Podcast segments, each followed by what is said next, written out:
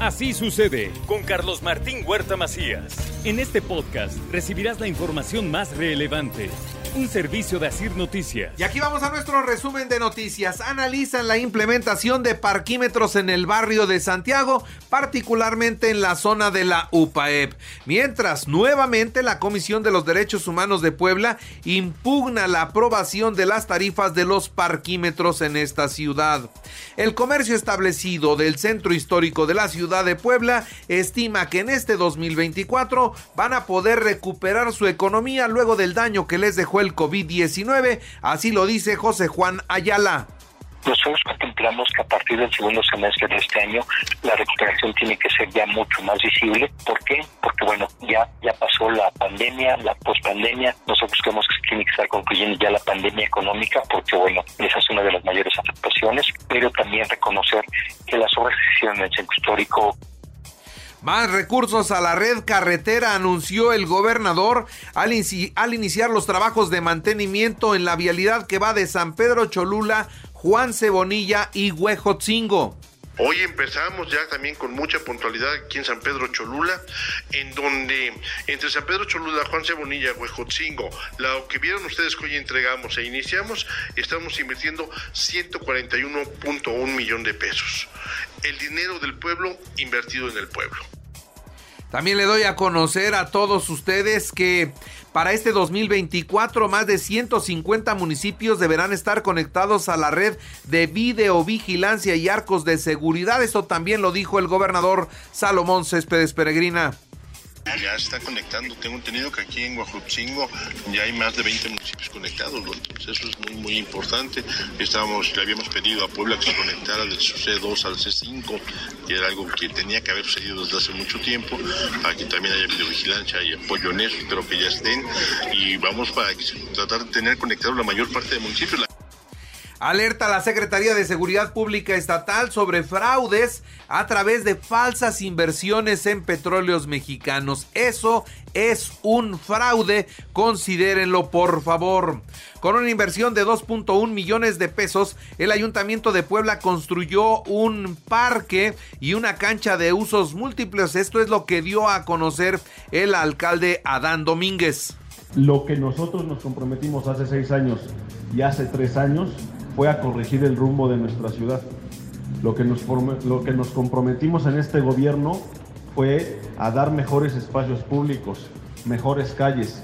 Y aquí Naciones Unidas tiene un gran, gran esfuerzo que hemos venido haciendo con ustedes con 9 millones de pesos, el sistema DIF estatal entregó 155 prótesis a personas vulnerables. La señora Gaby Bonilla anunció que continuarán con estos programas quiero decirles que no solamente me llenan de alegría, sino que puedo hablar por todo mi equipo. Nos comprometen aún más, porque este año que estaremos todavía aquí para ustedes, para servirles a ustedes, lo haremos con más entusiasmo, lo haremos como lo, lo seguiremos haciendo como lo hemos hecho todos los días, con el corazón, para todos y cada uno de ustedes.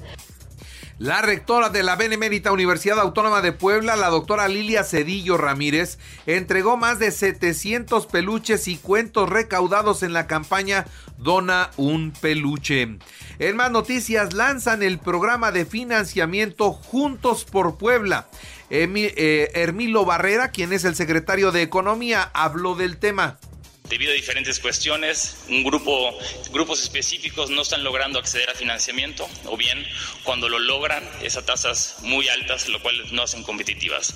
Esta es una problemática que identificó personalmente el señor gobernador Sergio Salomón Céspedes e instruyó a la Secretaría de Economía a diseñar, en conjunto con la Banca de Desarrollo, un programa de financiamiento que, que garantizara y bueno, pues así, así las cosas. Con esto también el gobernador Sergio Salomón habló del tema Juntos por Puebla.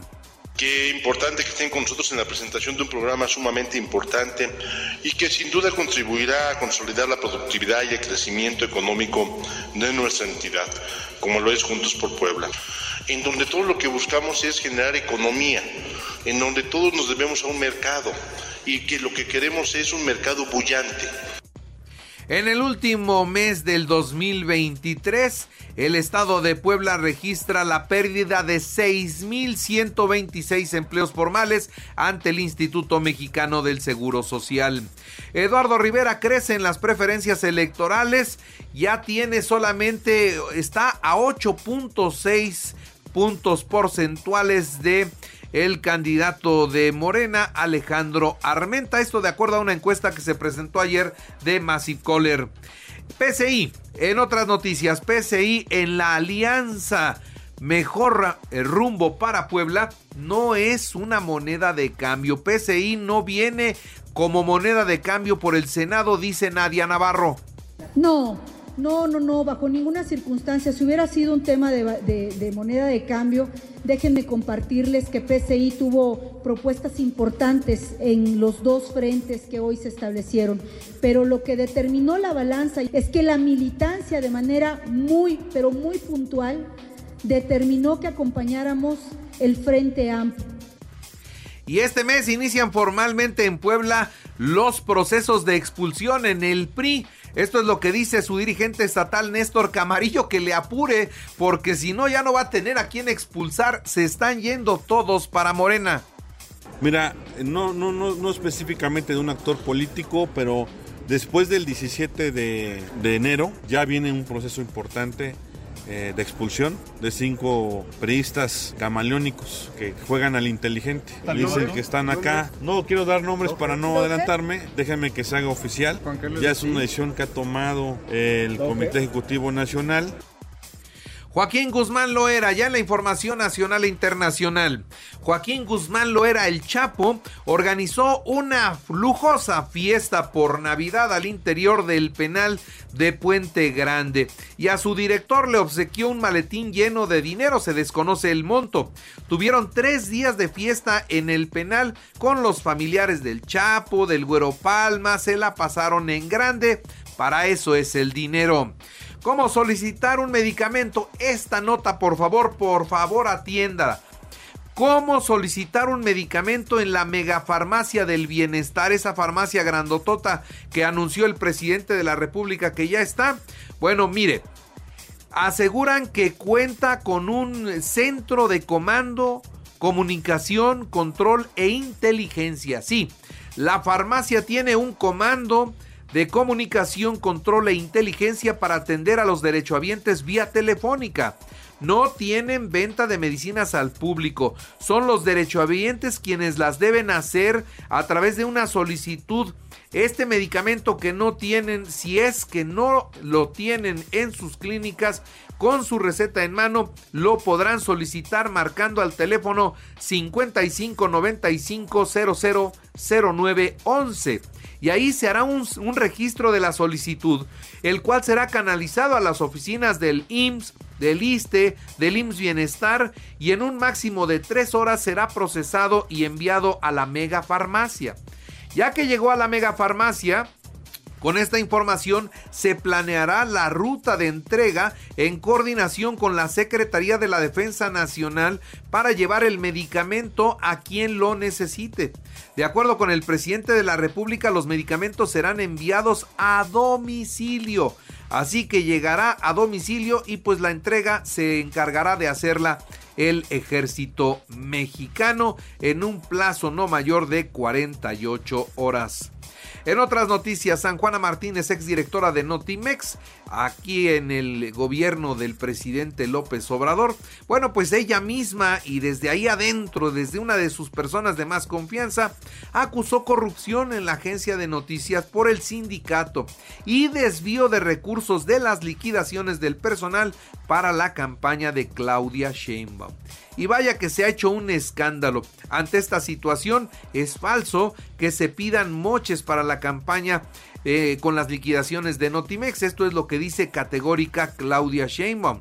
Mientras que Xochitl Galvez anuncia que presentará formalmente una denuncia ante el INE por este manejo de recursos y desvíos a la campaña de Claudia Sheinbaum. Sobre la inseguridad, lamentó que los miembros del ejército mexicano no puedan enfrentar a los criminales porque hoy están ocupados en administrar todo lo que le están dejando. Aeropuertos, puertos, carreteras, eh, líneas aéreas, el reparto de las medicinas. Hoy todo lo tiene que hacer el ejército. Se registra Jorge Álvarez Maínez como precandidato único de Movimiento Ciudadano a la presidencia de la República en un evento donde estuvo naturalmente Samuel García, eh, quien lo destapó en una mesa con cervezas y botana, así fue el destape, increíble, pero así fue. Y bueno, también llegó el líder de Movimiento Ciudadano, Dante Delgado, aunque Dante no le quiso levantar la mano, ¿eh? Ya ve usted que cuando se presentan levantan las manos en signo de victoria. En esta ocasión Dante no se la quiso levantar. Y después vino una fuerte crítica por parte del gobernador Enrique Alfaro de Jalisco. Desconoce a Samuel García como líder de Movimiento Ciudadano. Criticó el destape que se ha hecho en una mesa de cuates con botana y cerveza. Dice, esa es la nueva política allá ellos. Y se desmarca el gobernador de Jalisco de lo que están haciendo en Movimiento Ciudadano, pero evidentemente se fracturaron. Dante no está contento, eh, el gobernador de Jalisco no está contento y bueno, por otro lado, el gobernador de Nuevo León lleva al candidato. Vamos a ver con cuántos puntos termina. Acapulco renacerá. Es una composición que logró el secretario de Turismo. Una canción que hace en este momento donde se está recuperando poco a poco Acapulco. Las criptomonedas por fin se abren camino en Estados Unidos. Aprobaron los fondos cotizados vinculados al Bitcoin. Y en una decisión histórica, el regulador bursátil estadounidense avaló por vez primera la creación de los fondos cotizados vinculados a la moneda virtual. En Ecuador, el presidente Daniel Novoa dijo que mantendrá la lucha contra los terroristas y que eso se puede hacer solamente con huevos, pero no con cualquier huevo, con huevos de avestruz. Seguirá adelante contra estos estúpidos violentos, así lo dijo, mientras que los grupos delincuenciales le respondieron llamándolo niño rico incapaz de hacer acuerdos para alcanzar la paz. Señalaron que si Estados Unidos no ayudó a México, tampoco lo hará con Ecuador por esta situación. Y bueno, se mantienen tomadas las prisiones y tienen eh, como rehenes a los custodios. En los deportes, Ricardo Carvajal es el nuevo técnico, es el técnico del Puebla y dice que tiene el equipo completo, que está listo para el torneo. El delantero este, Brandon Vázquez fue presentado como refuerzo de los Rayados del Monterrey. Real Madrid 5-3, Atlético de Madrid en tiempo extra y va a la final de la Supercopa de España. Hoy Barcelona Osasuna a la una. Y la mexicana Renata Zarazúa superó la segunda ronda de comodines y buscará el boleto para el abierto de Australia. Así sucede con Carlos Martín Huerta Macías. La información más relevante ahora en podcast. Sigue disfrutando de iHeartRadio.